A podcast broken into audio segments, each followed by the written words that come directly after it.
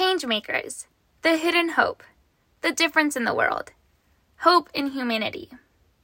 Those are all the names that I was debating on calling this podcast. I went through a very long and tedious process of trying to pick out the best name to represent the podcast as a whole, and I ended up settling with the name Action Heroes. Because every single guest that I have on here is a hero, creating action and demanding change to make a difference in our world.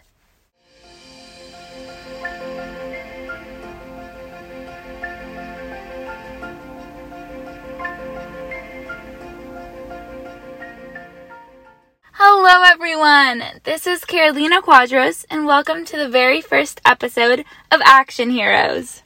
Today, we're going to be focusing on the female CEO of Impact Experience, a company that aids marginalized communities through the power of investment. Back in the very beginning of 2021, my friend and I had this conversation, and I was infuriated after it because I came to the realization that I, as an individual, did not have the power or the position to make an impact. And there were so many issues that were happening that were infuriating me. At that time, in that exact conversation, I was talking about how the George Floyd murder had lost publicity, and therefore the media would move on to a different trend. Issues were once again neglected, and that change felt next to impossible. I actually wrote something in my notes app, and I dug it back up to read it to you all. On January 10th, 2021, I wrote, I feel like no matter how many protests I attend or how much I advocate for social changes, nothing changes. I feel powerless. I'm terrified because the people who do have the power abuse it. It feels like the ones who can make a difference couldn't care less about the greater good. Almost a year has passed since I wrote that, and I can look back and say that my statement was wrong. I was proven wrong. I've learned and I've met people who have demonstrated to me that there are individuals who care about the greater good and who have the power to make change and do make change to better our humanity. Like our guest, Jenna Nicholas. So I have Jenna with me right now. Hi, Jenna. Hi. So I wanted to start off by informing all of the listeners about the person behind the voice. So would you like to give us a brief background about yourself?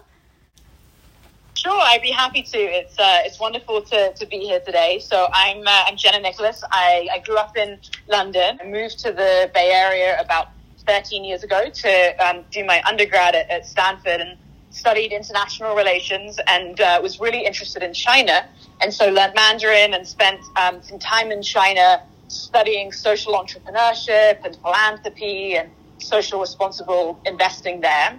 And that led to working with some investors and was leading delegations of US investors to China and Chinese investors to the US, all focused around this social responsible investing. And so started to invest into businesses in areas such as education technology, financial inclusion, renewable energy, um, and then helped to build a coalition of foundations that were divesting from fossil fuels and investing in new economy solutions. And just kept on seeing how disconnected so many of the funders and companies that we were working with were from the communities in which they were looking at investing in, and particularly the lack of a focus around diversity, equity, and inclusion as part of their kind of investment decision making processes. And so, about seven years ago, co-founded Impact Experience, really with the goal of building bridges between investors, entrepreneurs, and communities that have been overlooked and underestimated. So that's been a big part of the focus of the work over the last seven years. And about two years ago, I started working with a company called One Planet Group, where I do a number of things. But one of the things that I do is invest into early stage businesses that are all looking at contributing towards the, the betterment of the world. So that's a little bit about me. Well, thank you. So, what I'm getting at here is you're using investment to kind of help with inequality within the investment community, if that's correct? Yes, exactly. And people that have been overlooked and underestimated, so women and people of color, um, receive greater access to capital. So when we look at investments currently, it's less than 2% of investments are invested into women and, and people of color. And so a big part of the focus of my work is looking at what are different mechanisms for unlocking more capital um, into women and people of color run run businesses. Oh my God, that's like really shocking, but it feels like an important issue to focus on. And how do you feel Definitely. that that area has like changed as you've because you've been in this field for a while now, from what it sounds like. Have you seen any change, any growth in terms of the inequality yeah. in investment? Well, yeah, I mean, particularly, um, you know, over the last 10 years, I've seen more and more investors that are looking to invest with a lens around social and environmental responsibility. And so in the past, it was more of a niche focus, but now just seeing more and more investors because they're getting a demand from their clients for investing in a way that is more socially and environmentally responsible. Um, just a yeah, big increase in interest. So that's been really exciting um, just to see that that transition uh, kind of over the past ten years. Wow. And why is it so important to create the changes in investment? How does it impact the people directly? Yeah, I mean, well, so much of when we think about investments, you know, they're going into the big systems that really operate all the world. So whether it's education systems, healthcare systems, um, and so unless we're looking at where that capital is allocated, then um, the impact that it will have on really everything that we rely on for our survival on a day-to-day basis, um, you know, is minimized as a result. And so through us increasing more diversity within financial systems, uh, we have the opportunity to be able to influence really every system um, because capital uh, and sort of that capital decision making process really influences every every system. And why do you think people are so held back from investing in these really diverse groups, or as you said, groups of with women or groups of color? What do you think is holding them back?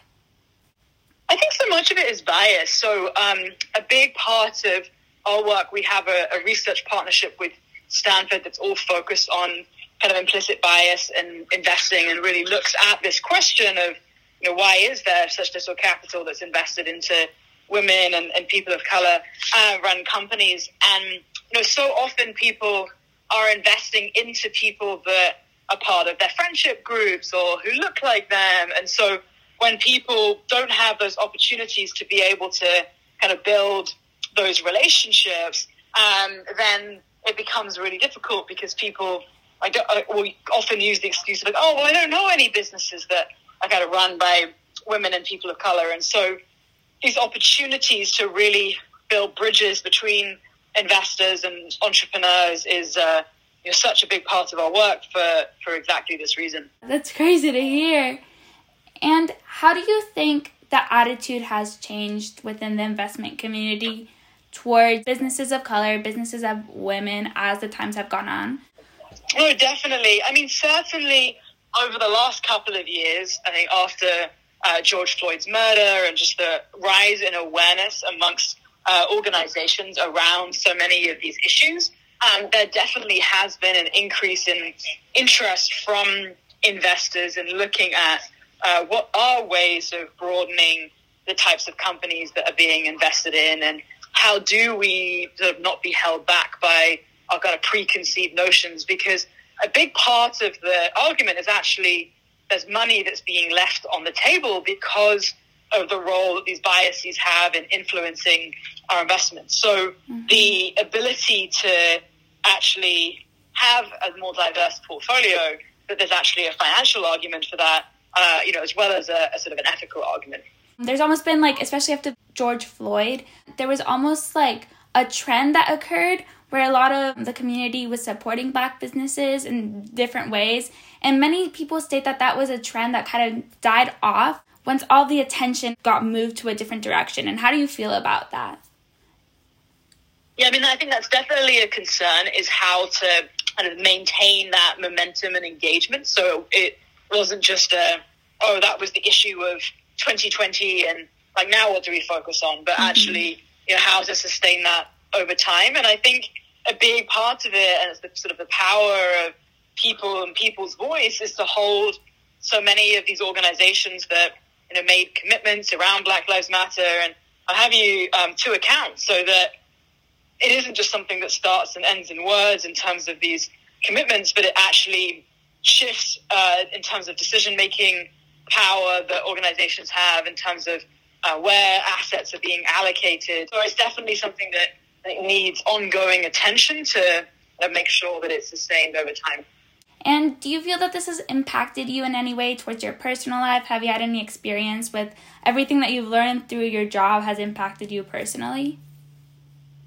Yeah, no, very much so. I mean, I think that it's a it's a really powerful one to realize that you know we all have biases, and that this isn't just something that's a um, kind of generic out there issue, but actually to kind of really look within our own selves and look at you know how do biases influence um, you know even at the subconscious level how we're making decisions and how we're interacting with people. So I think it's definitely um, engaging in this work has helped me to be more reflective myself and thinking about you know who do I spend time with and how do I ensure that I'm interacting with in, with people in a way that is inclusive and I'm part of the Baha'i faith and there's a lot of emphasis in the Baha'i faith around kind of unity and diversity and so from a young age the idea of engaging with people from kind of diverse backgrounds and creating inclusive and equitable spaces has really resonated. But I think that that's just been even more reinforced um, kind of over the last few years. That's really inspiring. And how do you see the future of this? Do you think there's a way to overcome bias? Definitely. And I think that um, as more and more people become aware you know, of their own biases and how influence their decision making, and as organizations create more space for people to be reflective about these issues so it becomes less of a oh that's somebody else's problem but actually it's something that we all have a individual and collective responsibility behind um, know, I think we'll see you know more and more um, work being done in the space such that it's normalized and rather than an exception to the rule it sort of becomes the standard through which organizations operate and that I think it's so much easier to engage around these topics and to build it into the foundation of a company from the beginning. And so that's what makes me really interested in investing into early stage businesses is the ability to really influence how companies think about and engage in these topics sort of right from the beginning um, of those companies. Wow, that's really inspiring, and I'm really looking forward to that day. I hope it's soon. Me too, me too. And with that stellar interview, I'll bring this episode to a close. Thank you so much, everyone, for tuning in and listening. I hope this inspired someone, and I'll see you all in episode two.